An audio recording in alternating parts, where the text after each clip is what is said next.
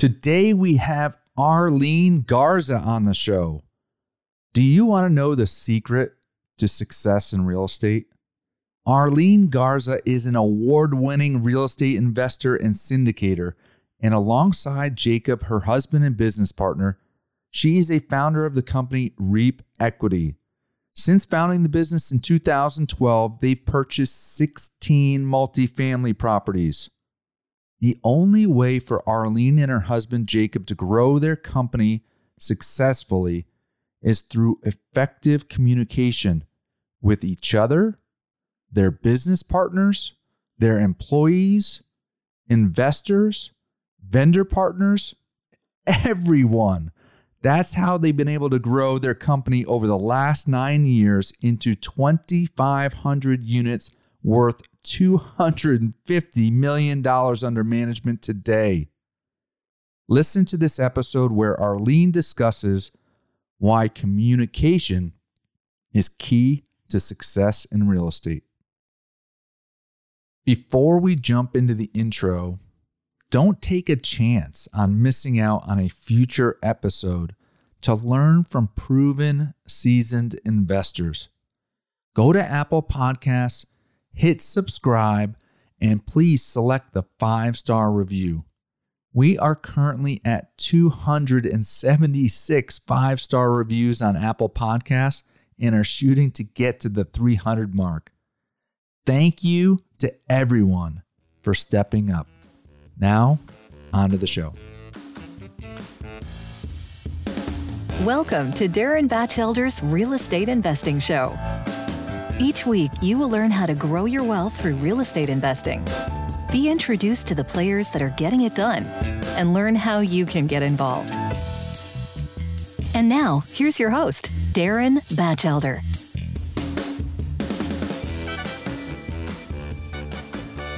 A little background on Arlene Garza before we start the show. Arlene lives in San Antonio, Texas with her husband and business partner Jacob.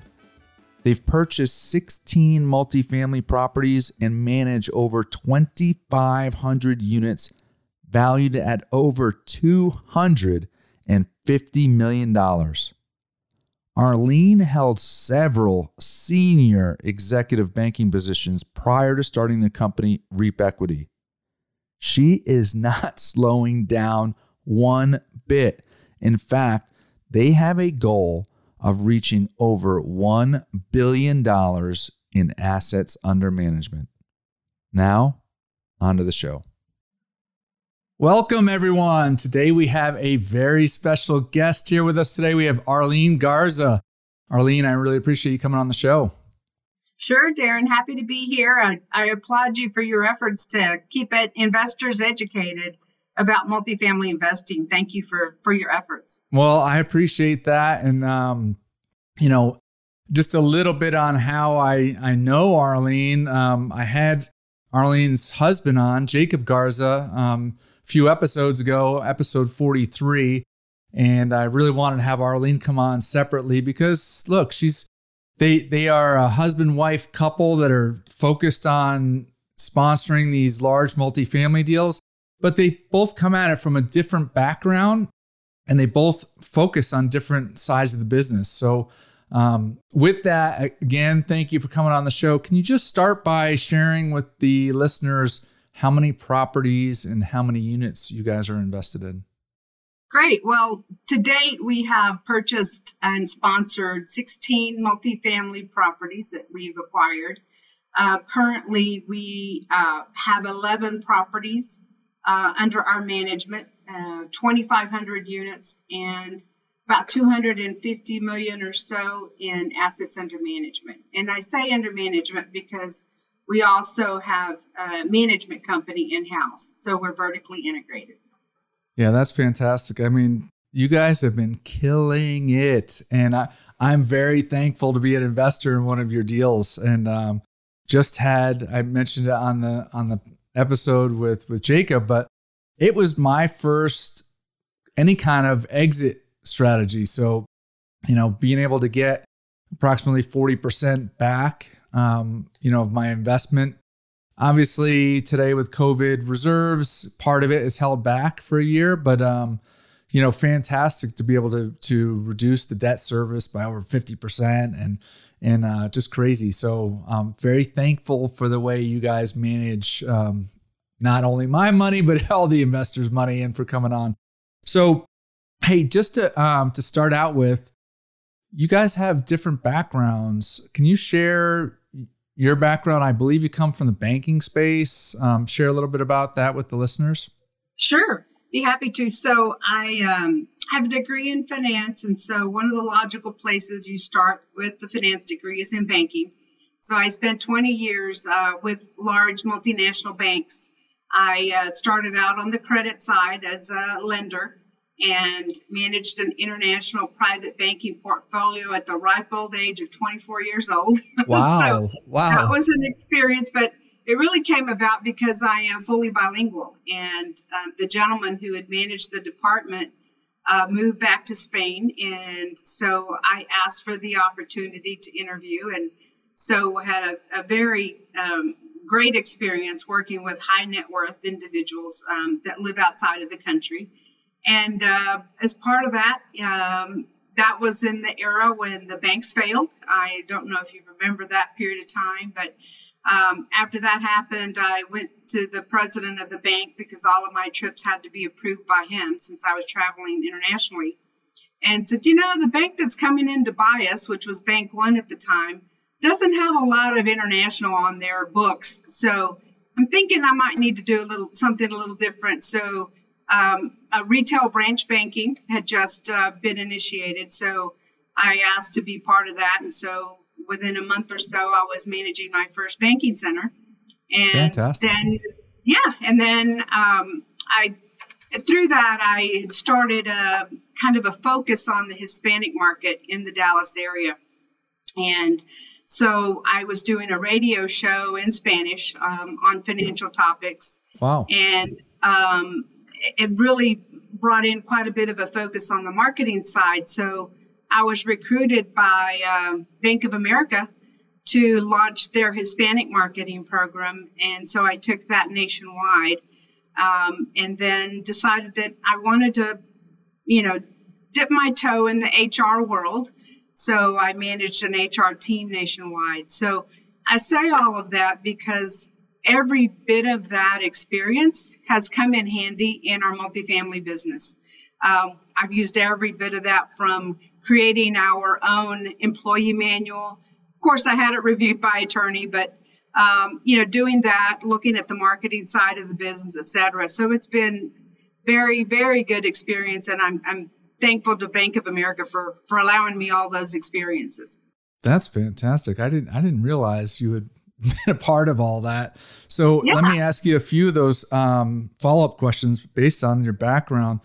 Um, having done the international travel and developed relationships with, it sounds like people in Spain was your focus. Um, have you primarily Latin America? Yeah, it was okay, Latin America. There, La- there was some America. European, mm-hmm, okay, but most of it was Latin America.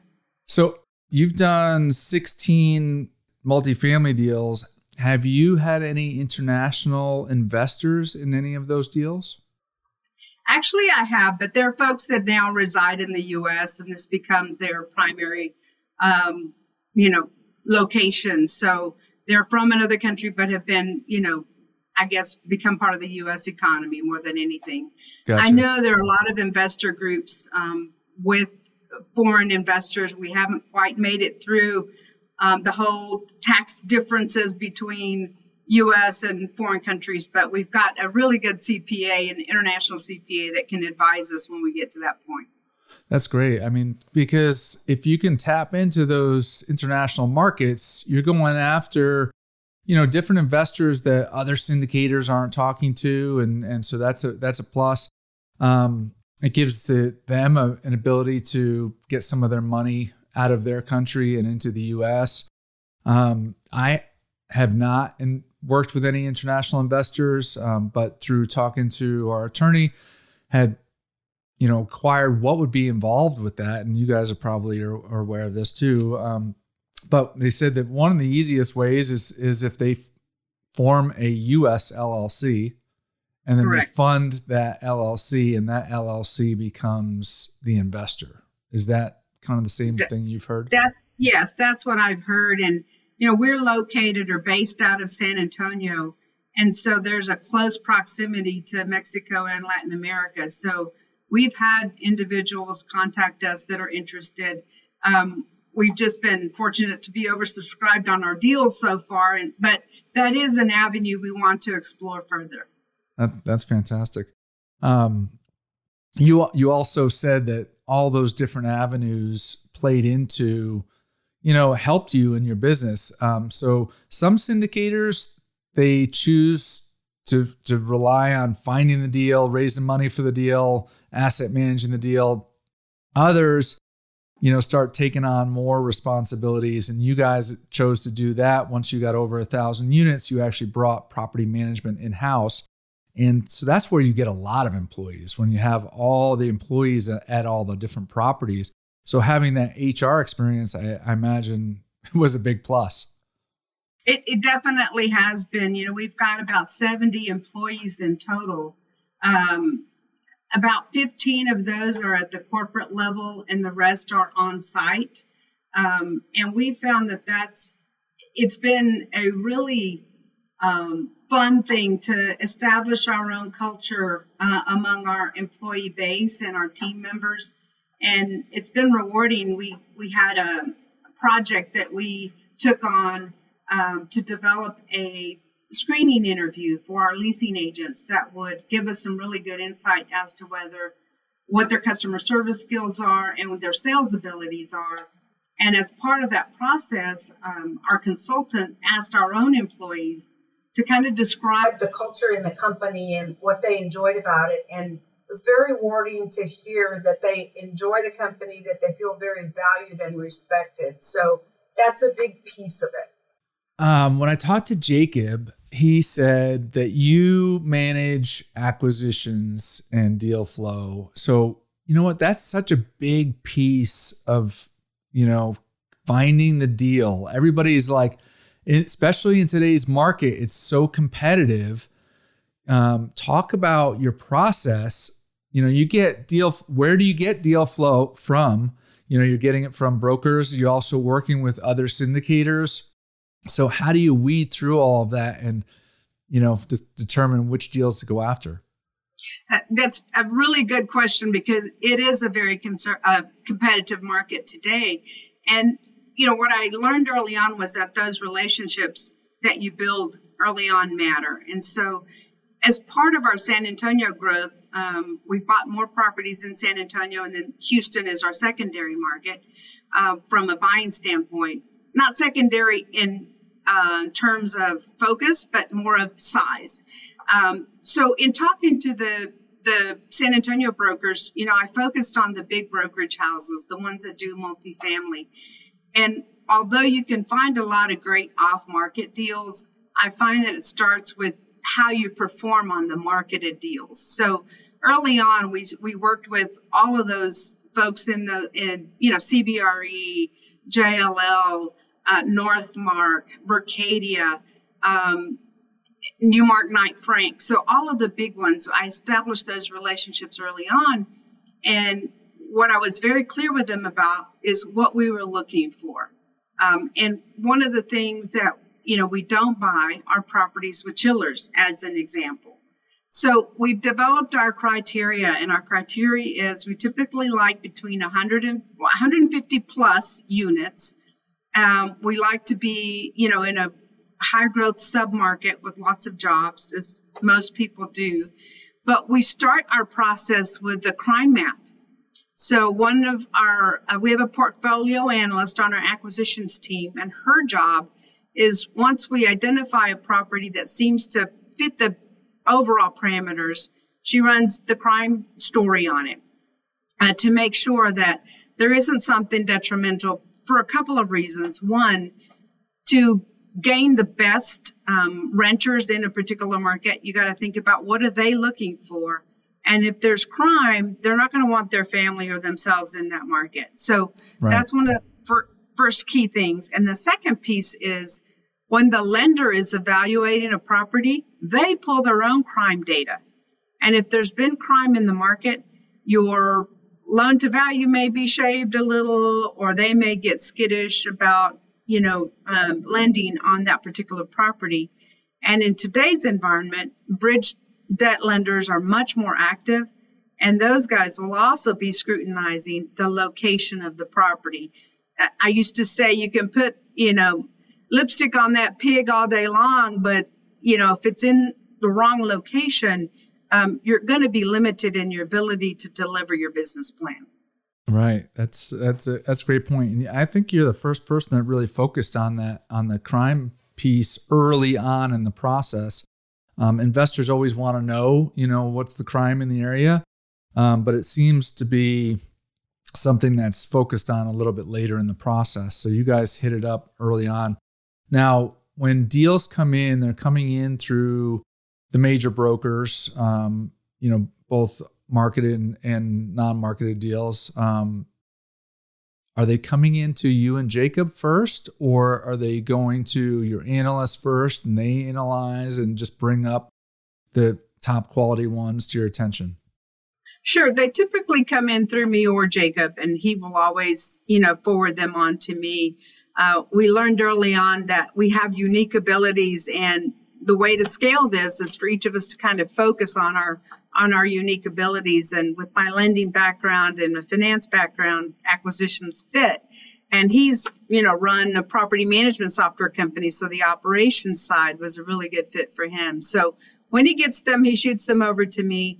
Now, I've done a good job of introducing our acquisitions manager and our portfolio analyst to the brokers. So some things may trickle into them, but if they do, they generally copy me um, as I understand that we're kind of the investment committee, Jacob and I, in terms sure. of making the final decision. So, but we've we've exposed them because ultimately you want to be able to give them the latitude to do the groundwork on acquisitions, and then we come in and do kind of the final touches. Fantastic. So, I, I let's see, it's been probably a year bef- since I've been out hunting myself, and you know, when when I was out um, going after deals, it was competitive then, and it was probably I don't know. I would say 15 offers, maybe five to seven people going into best and final. And last week I was talking to somebody and they said that now some of the deals are getting 40 plus offers and having like 20 plus people in the best and final round. Are you seeing that? That's crazy. It is crazy. Well, I will say that Dallas Fort Worth is probably the most competitive market in the Texas Triangle. You know, that's Dallas, Houston, San Antonio, and everything in between. Dallas Fort Worth and Austin, those are the two, I would say, most competitive markets. And that's what I'm hearing also. We, we have not uh, bid on anything in Dallas yet. It's a market we're very interested in. So, but I'll tell you our experience in San Antonio and Houston. Sure. It's also been very competitive. So, San Antonio, we've not bought a property or added a property since late um, 2019. Wow. Uh, we focus some in Houston. Houston, what I'm finding is there's a lot more inventory, a lot more deals trade. San Antonio, you're looking at about 700 deals. Um, multifamily uh, properties.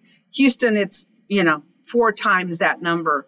So, you know, you talked about how I built the relationships with brokers. Well, when we decided to go into the Houston market, I had our San Antonio broker um, connections send an email to their counterparts in Houston making an introduction for us. Oh, and then smart. I went to the market and, and met with them personally and toured some properties, et cetera.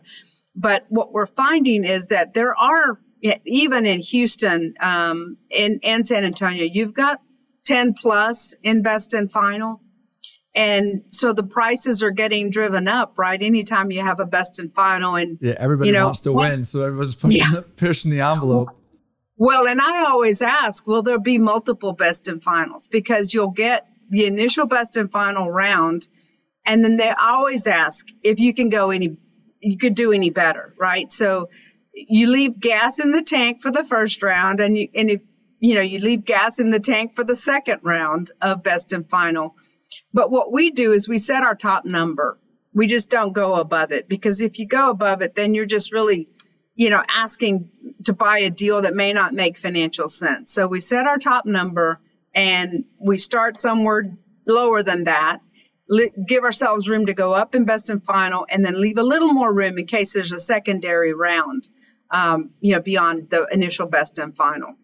That makes so sense. It's, it's competitive, but um, I think the big thing for us has been our ability to win deals. We closed a deal in December in Houston that's a 95 asset at a really good cost basis.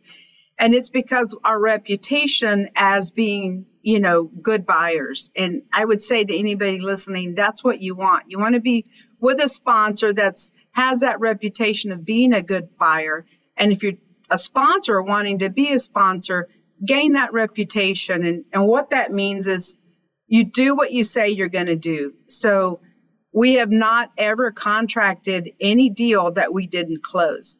Now, that's not to say that there weren't challenges. I mean, you will have at least one hair on every deal that you have to work through, but it's it's being able to negotiate and being able to compromise on some things that won't you know impact your your transaction and making sure that at the end of the day you get to the closing table without causing a lot of stress to the seller.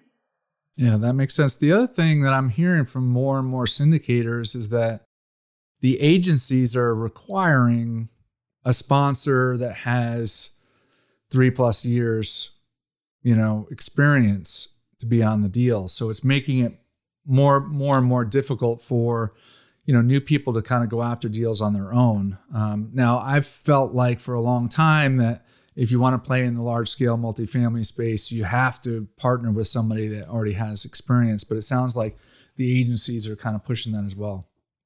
Yeah, I think the agencies are getting a little stricter in their requirements. Um, when you look at, let's go back to 2020 and look at COVID.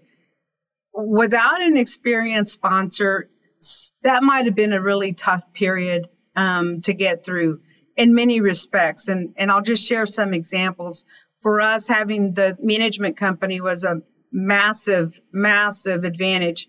Um, we had put everybody online for payments uh, in 2019. We put everybody online for applications. So we didn't physically have to be in the office to take care of those two things. But what we did need was to be able to still provide good service to residents. So our team was trained on how to still handle, you know, work orders, service requests from residents in a very safe way. Our concern was for our team, but we also wanted to make sure that residents did didn't feel abandoned in that environment where everything was closing down. And what that netted for us was a 10% increase in NOI across the portfolio and a growth in occupancy across the portfolio. But it was because we really were focused on the end user, which is the resident.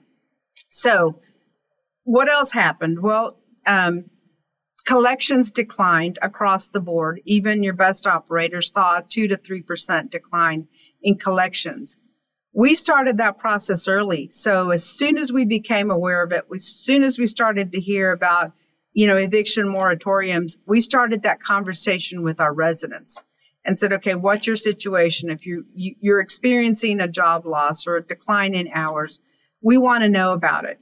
We probably filled out 175 assistance applications for our residents wow. ourselves. Wow. So we filled them out, delivered them to the resident, explained it to them, and then submitted it on their behalf. Because we knew people were, were having hard times and we wanted to be able to help them also and show them that we cared about them for more than just their rent money. So um, it, it really became a really good thing. We did a food drive. Um, we had one of our assistant managers tell us that they had some residents coming in that said, look, I'll pay you your rent, but I'm not sure how I'm going to feed my family this month. That's crazy. So Jacob and I went and bought groceries and our corporate team bagged groceries and we delivered them to the properties and they delivered them to the residents that needed them. So again, it's that focus on the true end user, which is the resident, that made a difference. And I say all that because if you were not experienced or you didn't have a third party management company that could provide that background, there was a period of time where even we were a little nervous about what is this all going to mean to us. So we ran, you know, some some um, uh, reports to make sure that we had enough reserves to last us for six to twelve months in terms of mortgage payments if we were to need them.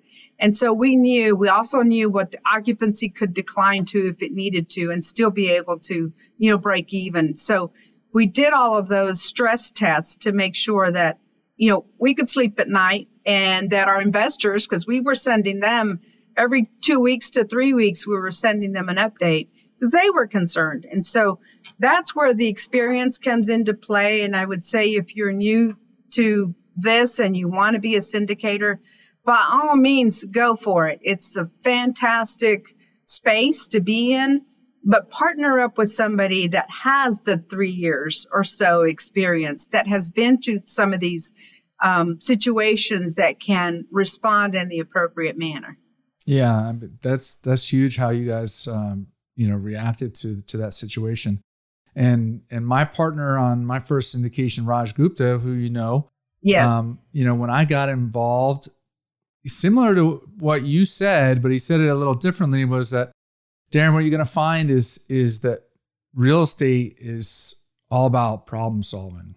Like you you will have problems that will come up and just learning how to manage through those problems is a big differentiating factor of whether people stay in the business or not.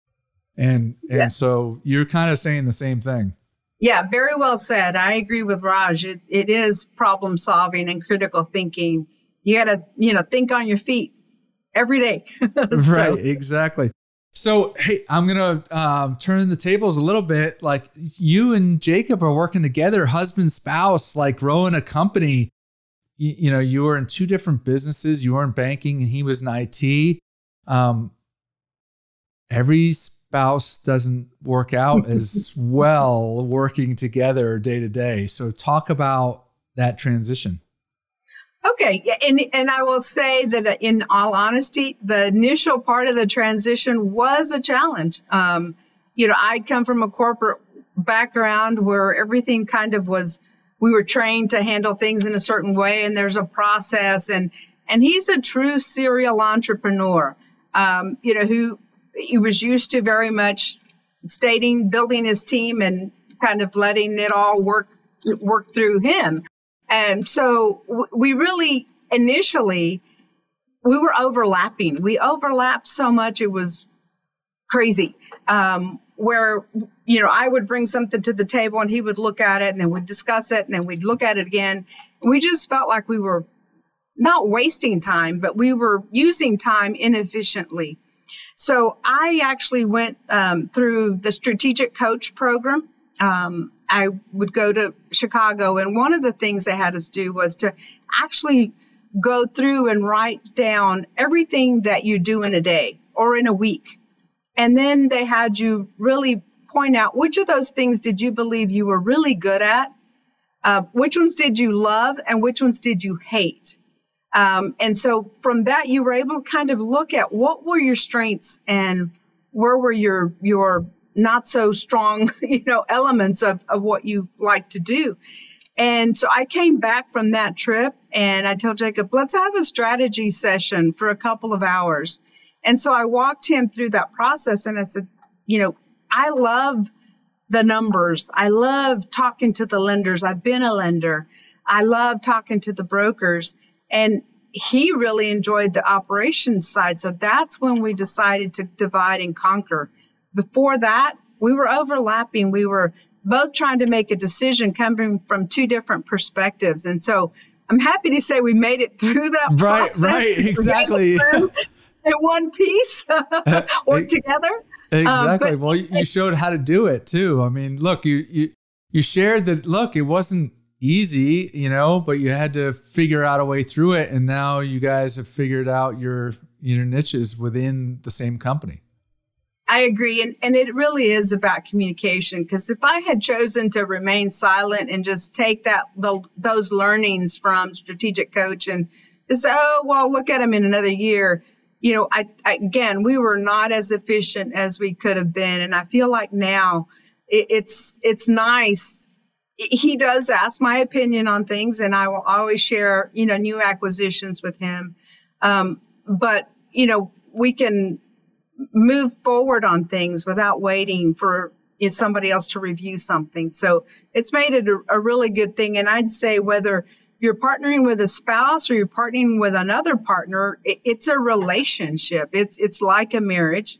It's a business marriage. And so have those conversations early. Try to understand what are people's fortes, what are the things that they love to do versus what is the other person's. And you'll find that there's usually two different skill sets and you can leverage those skill sets uh, very well if, if, you have that conversation on the front end. That, that's huge. Um, strategic coach program was is that um, dan something? Dan sullivan yes. Dan sullivan. Yes. it's funny that this was brought up. So just a few weeks ago, I had somebody on the show, Erin Hudson. I don't know if you know her, um, but she's actually in San Antonio now too. She's originally from Southern Cal, um, but she br- swore by this book and um, who not how and yes and Dan Sullivan, you know, co-wrote it with a with a uh, another author, but um, you know it talks about look, you don't have to learn how to do everything. You know, find the, another person that wants to do that and who's really good at it. And that's what you guys kind of did as a as a couple is you kind of figured out which pieces that you love, which pieces he loves, and then you hired employees to do, you know, other stuff and that they love to do. That that's a, a really good thing. Who not how is a great one there's also another one called the self managing company. And it is all about delegating what it is that you really shouldn't be working on because you can hire, you know, the team to do it. When we first started out, you know, people always ask me, well, who was your first employee? Accounting. We hired an accountant because that is a very tedious and important um, piece to have in the company. So we hired an accountant and then we hired an HR person.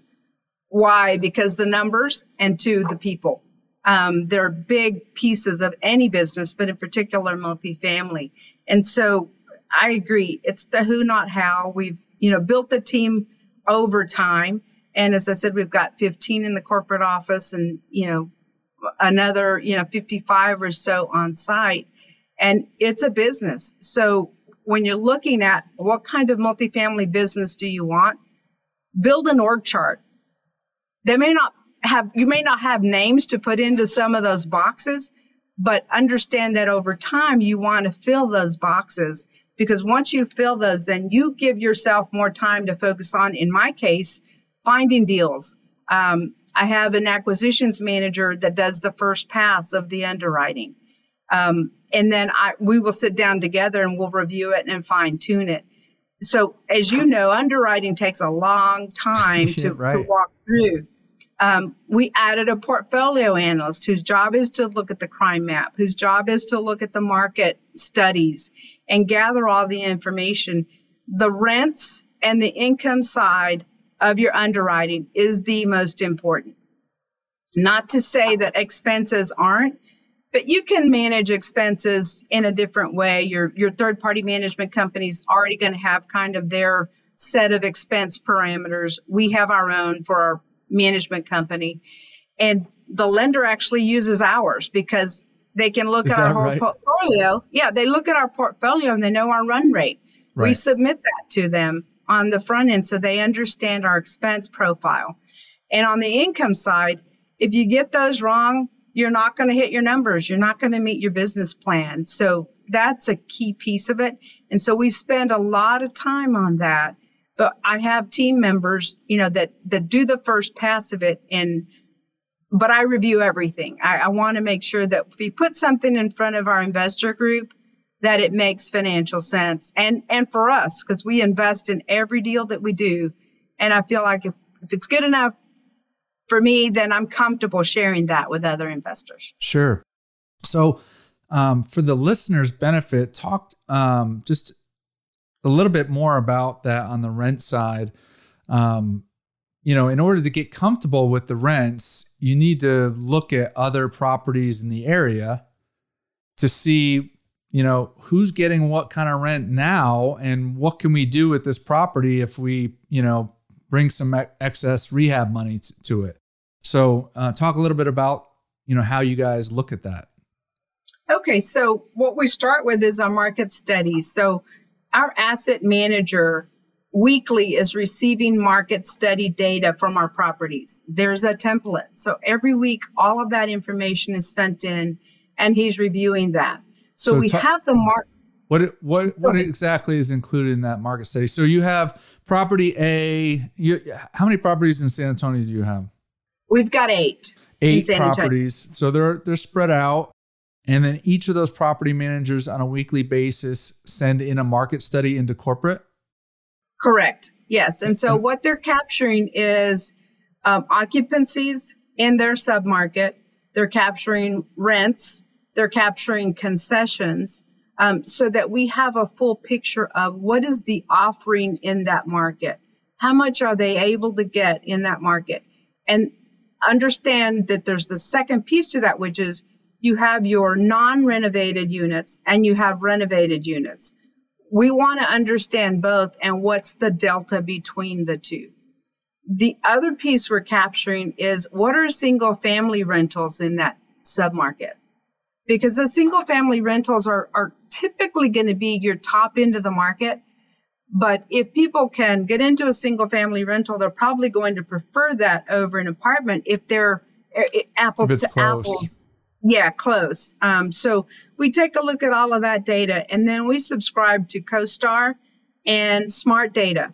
And so what that allows us to do is have a checkpoint. So managers are sending it in our portfolio analyst will do some spot calling and we'll also check that the market survey data that we receive from the properties is accurate.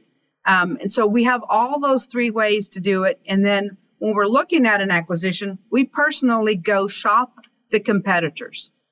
We look at what are the renovated units look like? What are they getting? Are they offering any concessions? So in other words, are they pricing them too high so they're having to you know, give back some of that, um, you know, for the people that are moving in. And so all of that data goes into our underwriting.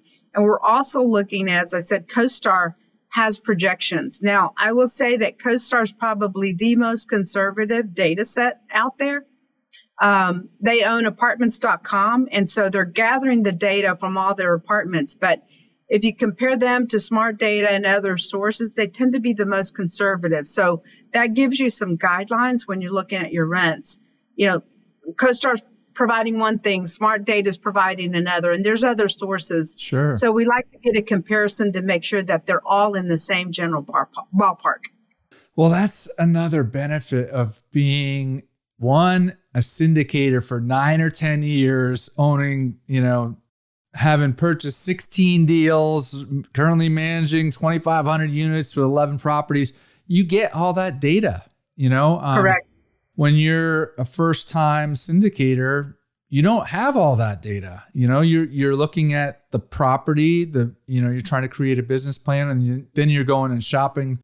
You know, the properties close by, um, but you may not have CoStar, you may not have smart data, um, and you don't have the the market studies from all the other properties like you have. Right. Um, so that gives you that's definitely an edge for people that get more and more experienced in the business that they have one developed further relationships you know to to give them deals you know um, secondly they share data with other syndicators and with brokers and lenders and and then you have access to to more data to make decisions Correct. And, you know, the brokers will all send out their market reports.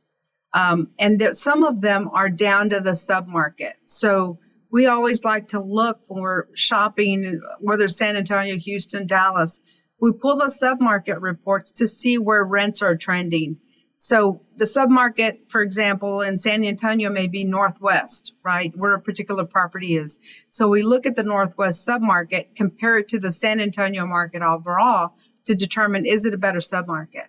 So all of that data and, and the brokers have all of that available on their websites, or they per- periodically will send those to you if you're already on their email list. So I would recommend that you try to get on every email list for the big brokerage houses that you can for two reasons. One, you're going to see all the deals coming across, and two, you're going to see all the data related to the market.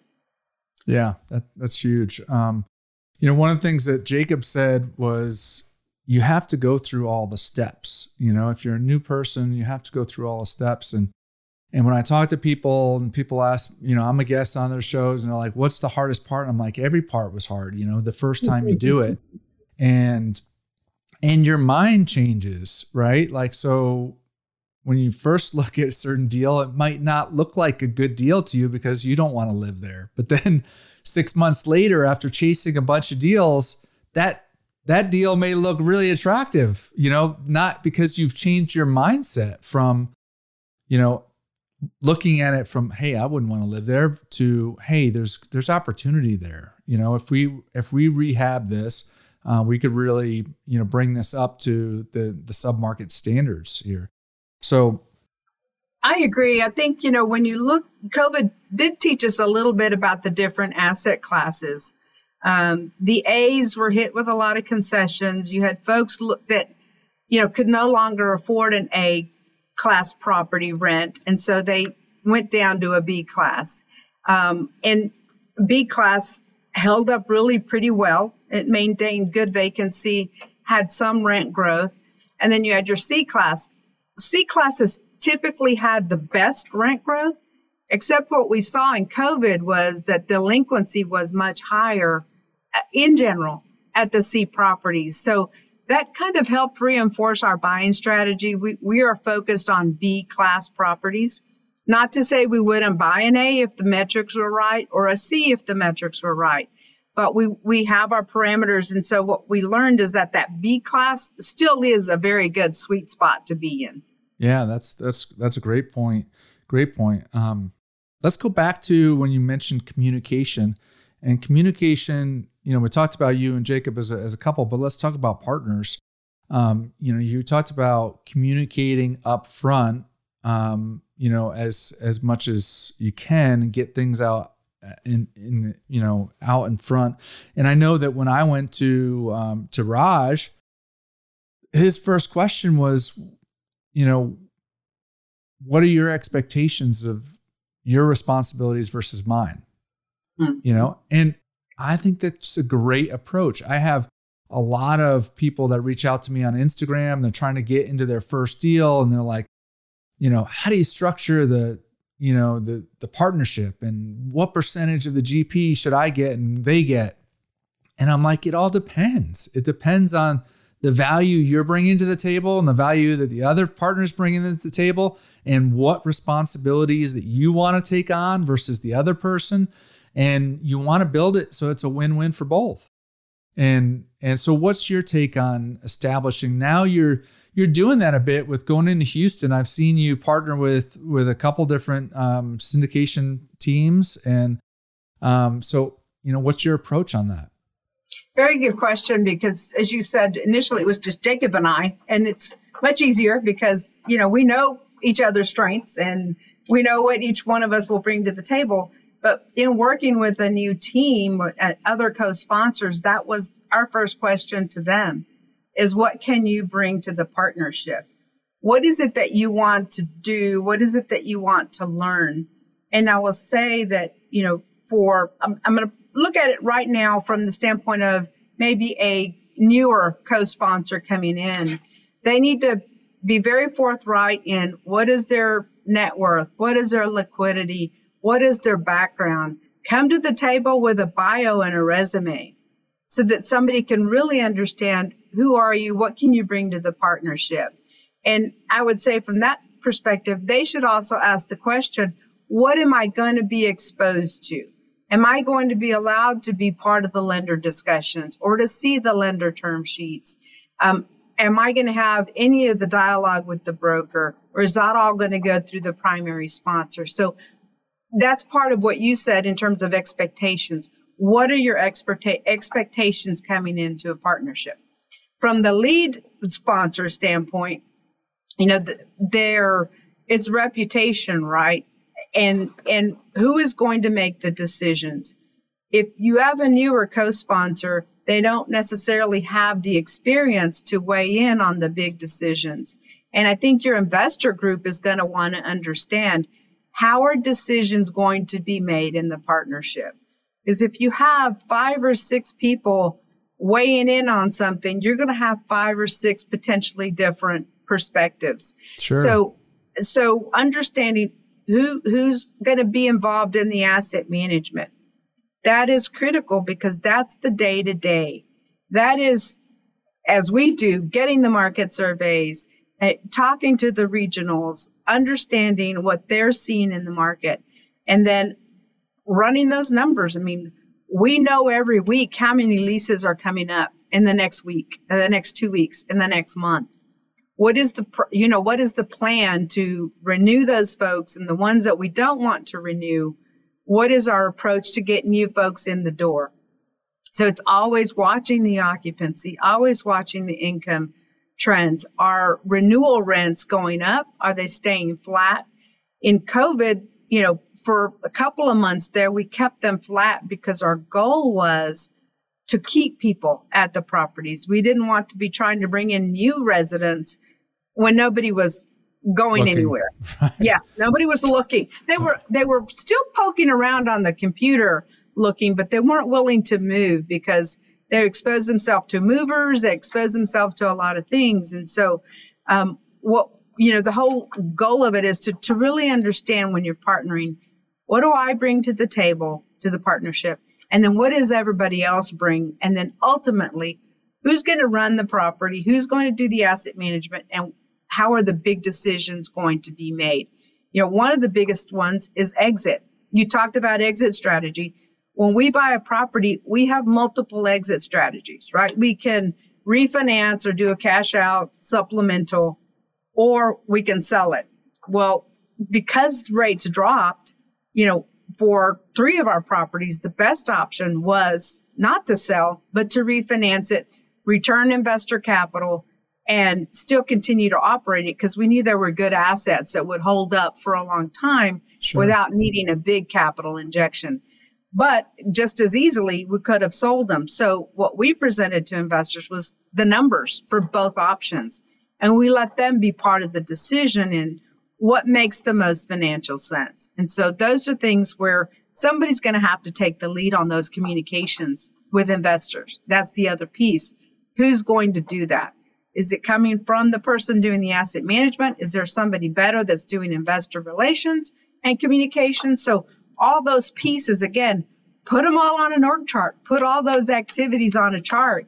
Who's going to do which pieces of it in the partnership? Yeah, that's huge. Um, I, I, I really like your um, comment about being being upfront right away.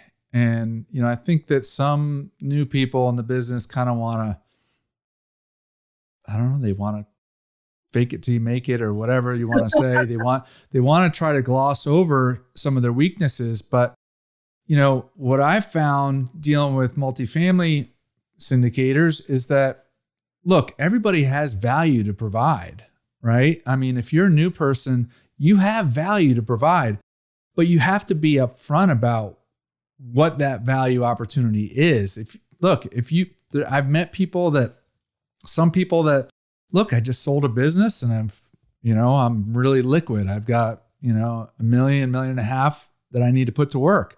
Well, that's going to be attractive to to a syndicator to to be able to take, you know, a big chunk of the equity raise and um but somebody else is like, look, I you know, I don't have a lot of money. I'm a I'm a young guy, but I'm I got a lot of hustle. Well, be upfront about it, you know, and right And some syndicators are going to say, you know what, I'm not looking for somebody with that skill set.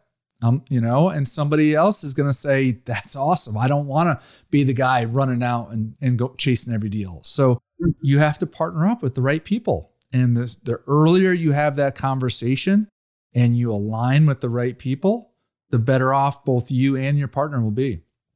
I agree. And I think, in addition to looking at the skills that everybody brings to the table, what are the values?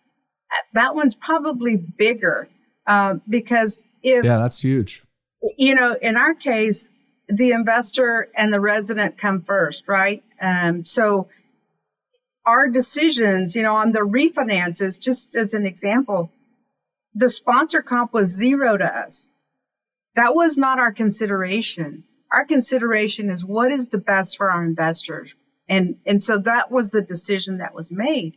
Um, but you have to understand what are the culture, what's the culture created in that partnership and what are the values? And I think those are questions that have to be asked up front. If there was a need for a cash call, are you willing to put your percentage of your sponsor comp into the property versus doing a cash call. You know, and so understanding the liquidity and the strength of everybody on that sponsorship team, the lender's looking at it. But I think sometimes the partnership doesn't look at it. I don't know if it's you don't want to ask those questions or sensitive, whatever, but you should. And it, when push comes to shove, what are you willing to do to keep the property, you know, moving forward? Those are big, big questions. Big questions. And you, you said something else that, look, listeners, if you are not in this space and you're getting in this space, just know that people are going to ask you about your financial situation. I know a lot of other industries you're in, you don't, you, a lot of people hide not necessarily hide, but I don't know why, but we're raised not to talk about money with our neighbors and our friends and our, you know, it's just something, you know, we might talk about the car or the house we bought, but we're not going to talk about what our net worth is and our liquidity. Um, but in this world of, of, you know, high unit multifamily, it's a necessity because the lenders are going to ask that question. So the syndicator is going to come at you right away because they they need to know. Right. Hey, Arlene, I'm going to switch it up on you again. Sure. Where did you grow up? How'd you grow up? up? Okay, I grew up in West Texas, a little town called Kermit, uh, okay. like the frog, but it was named way before the frog was ever invented. How many uh, people, population? It, well, it would fluctuate between three and six thousand, depending on whether is oil. Small. Yeah, it depended on whether oil was booming or not. So West Texas in the Permian Basin, so oil and gas was the primary industry. Um, my father was in oil, oil field construction. Um, he and my mom uh, had 10 kids. 10 so, kids? Where do you fit yeah, in? I'm fourth from the top, the oldest girl. So wow. I have seven brothers and three sisters. Uh, two sisters, sorry, two sisters. And so um, it was a great place to grow up. It was one of those towns where you didn't lock your door at night because there was no reason to. Uh, and if you were doing something you shouldn't do, the neighbor told your parents before your parents even found out.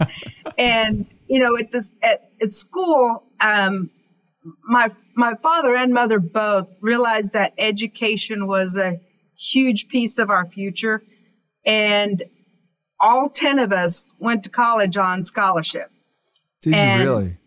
Yeah. Um, a lot of it was because we knew that the resources just weren't there to send 10 of us to college. So we had to do our part and get good grades and get scholarships so that it would help our parents. So all 10 of us went to college. Um, we've quite a few entrepreneurs, and I think some of that comes from the creativity of just being in that environment, in that household. Um, when it was report card day and dad got home from work, we lined up in age order and you showed your report card to dad and you did not want to hear, do you think you can do better? you you know I you you knew that there was that kind of spirit of competition, um, but we helped each other also. I mean, we had varying ages, so we sat around the kitchen table and an older one helped a younger one with algebra or whatever it was that we were learning. But a great environment. We still have a, a blast every time we have a family get together. Um, you know, just there's so many of us now. I think there's 35 of us, just immediate family. So wow. So it, it was a lot of fun growing up, but we also learned the value the value of money and the value of an education very early on. That's huge. And then you went and I mean you were in the corporate world for a long time. Um, did you as growing up, did you ever think to yourself like I'm going to be an entrepreneur or I'm going to start my own business or did that only really come into your mind after you and Jacob kind of get together and he has more of that entrepreneurial go out there and, and take a shot? Well, you know, it's kind of interesting because my dad um, started a small construction company because, again, it was oil and gas. So there were booms and busts. And so he had a small construction company in our hometown that he made you know additions and carports and things for for the folks in our community and so i watched him start that and you know he had an eighth grade education he taught himself how to read blueprints he you know moved up the ranks in his companies but it was all through sheer determination um, so that was always kind of in the back of my mind but you know when you go into the corporate world you get so involved in what's happening there and how do i move up in this environment and you know, when Jacob started his business, he came home one day and said, you know, I'm going to start a software company. What do you think? And I thought, okay. I mean, because to me, I knew we could be fine on my, you know, income. And sure. we looked at all the numbers and the data and I said, sure. But it was through watching him. He would come home in the evenings and he would talk about what happened at work and what happened with the company, ask for advice. And, you know, our kids um, at dinner heard all of that. And I will say to all parents out there, your kids are listening, even though they don't act like they're listening. Right. And so it was a really good experience for them also to really think outside of the box and I can be an entrepreneur. I can do something on my own. Um, and so now our daughter works with us. She's our portfolio analyst. Um, she worked for a company in Florida, um, bigger multifamily company, so she got some experience there and our son is getting his degree in real estate finance and development. So for us, we see this now as a legacy business. We want them to become involved with the business. We want them to learn it. Um, and they also worked with us when they were in high school. They worked on property, uh, leasing or maintenance. So they understand the mechanics of what goes on at the properties. That's awesome. Um, you know, something you said about your dad and it, you know, it is part of you is that he, he taught himself you know he taught himself certain things and i think that look if you're a listener you're looking to get into real estate investing multifamily investing or you're looking to start your own business you know any of the above you know to go out on your own you're not going to have it all covered before you start you know so you're going to have to actually step over the line, take a chance, and then you a lot of it you learn along the way, you know. So yes, everyone says the first step, get educated, you know, read books, listen to podcasts, talk to other people who've done it, join a mentorship group. But with all of that, you're still gonna learn a lot along the way. And you know, whether you knew it or not at that time, your dad, you know, showed you that, you know, and he did. Uh, that's huge. Yeah, he really did. Yeah, you know, to to to have him come home and and you know lay out on the kitchen table the projects he was working on, the things he was bidding on. Um, at the time, you don't realize it, but it comes back to you later. Um, you know, my sister has a large construction company in Dallas. She's doing work on DART projects and wow. the DFW airport projects. And she didn't have a construction background, but I, I think sometimes it's the necessity that's created when you don't have a lot. You learn to get creative and learn, you become a sponge and learn everything you can so that you can move forward. even today, I think my, my most favorite thing is to to look up articles on what's happening in the lending environment or what's happening on the multifamily space or what's happening with consumers in general. So I think it's it's a never ending process of, you know, educating yourself and learning from others. I ask a lot of questions, you know, from brokers. I don't I don't doubt that. from brokers, from anybody that comes across. I want to understand who they are and what is it that they do and you know how does that relate in any possible way with what we do and it's a people business multifamily is people all the way around from your team to the residents eh, you know in your communities it is people and ask a lot of questions and other everybody you come across ask them what is it that you find most intriguing or most challenging in what you're doing. And you can always learn something from everybody. That's huge, listeners. Look, this is, you know, Arleen Garza, who has, you know, 2,500 units. You know, like you don't stop. You know, when I interviewed her husband, Jacob, he's said that, you know, look, they're looking, they're talking to people that have 4,000, 5,000, 10,000 units, trying to learn from them.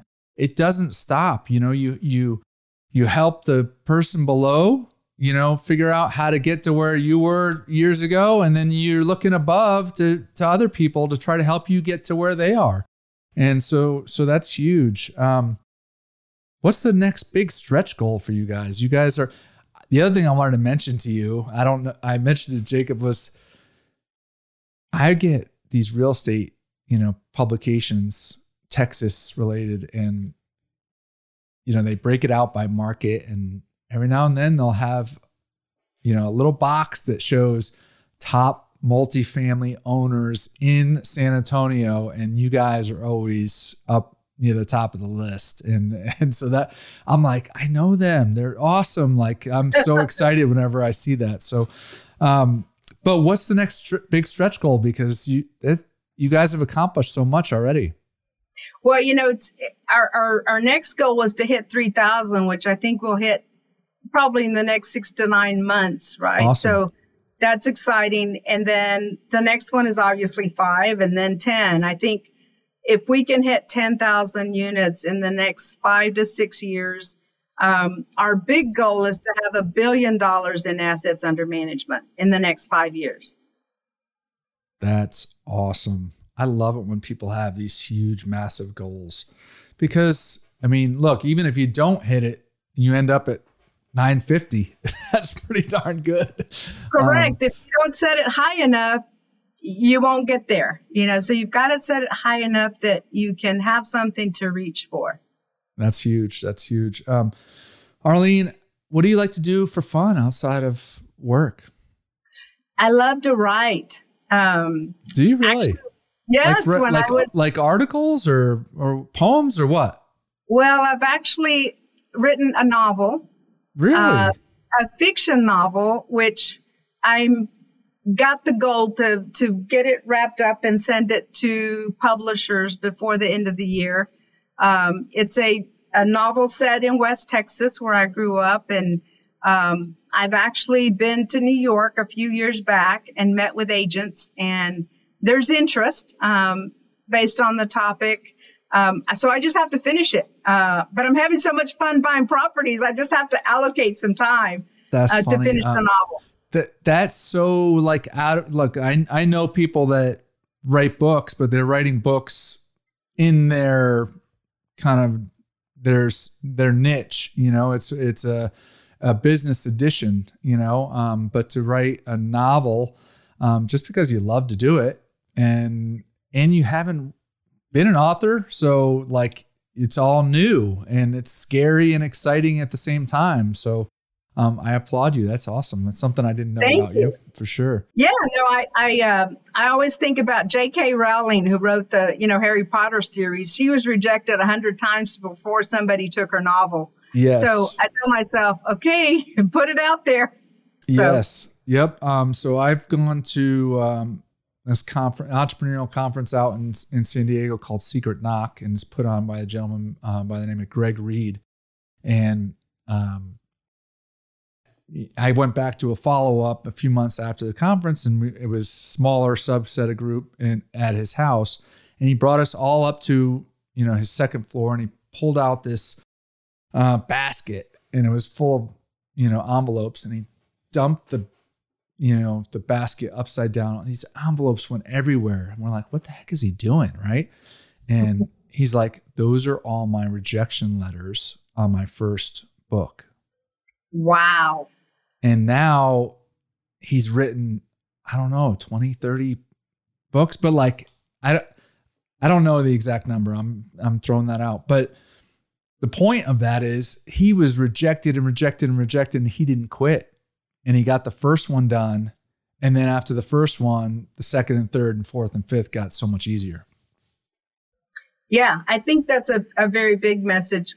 Whether it's multifamily or writing a book, you just don't give up. You just keep going at it. Um, and you try to learn something every time you approach it. Um, so the writing is very new, very different. Um, but I did take a short little course on how to develop your outline, your character, your plot. So again, I educated myself and um, we'll see. My goal is by end of year. Now I've set it out in public, so I've got to finish it. exactly, exactly. Um, so, where do people reach you if they want to reach out and get to know you a little better? What's the best way for them to contact you? Awesome. Uh, two ways. Uh, my personal email is arleen at arleengarza.com, but it's spelled A R L E E N.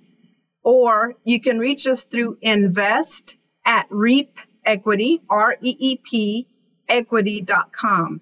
Um, our investor relations coordinator, Rebecca Derby, will most likely reach out if you contact me that way, and she'll set up a phone call so that we can get to know each other better. That's fantastic.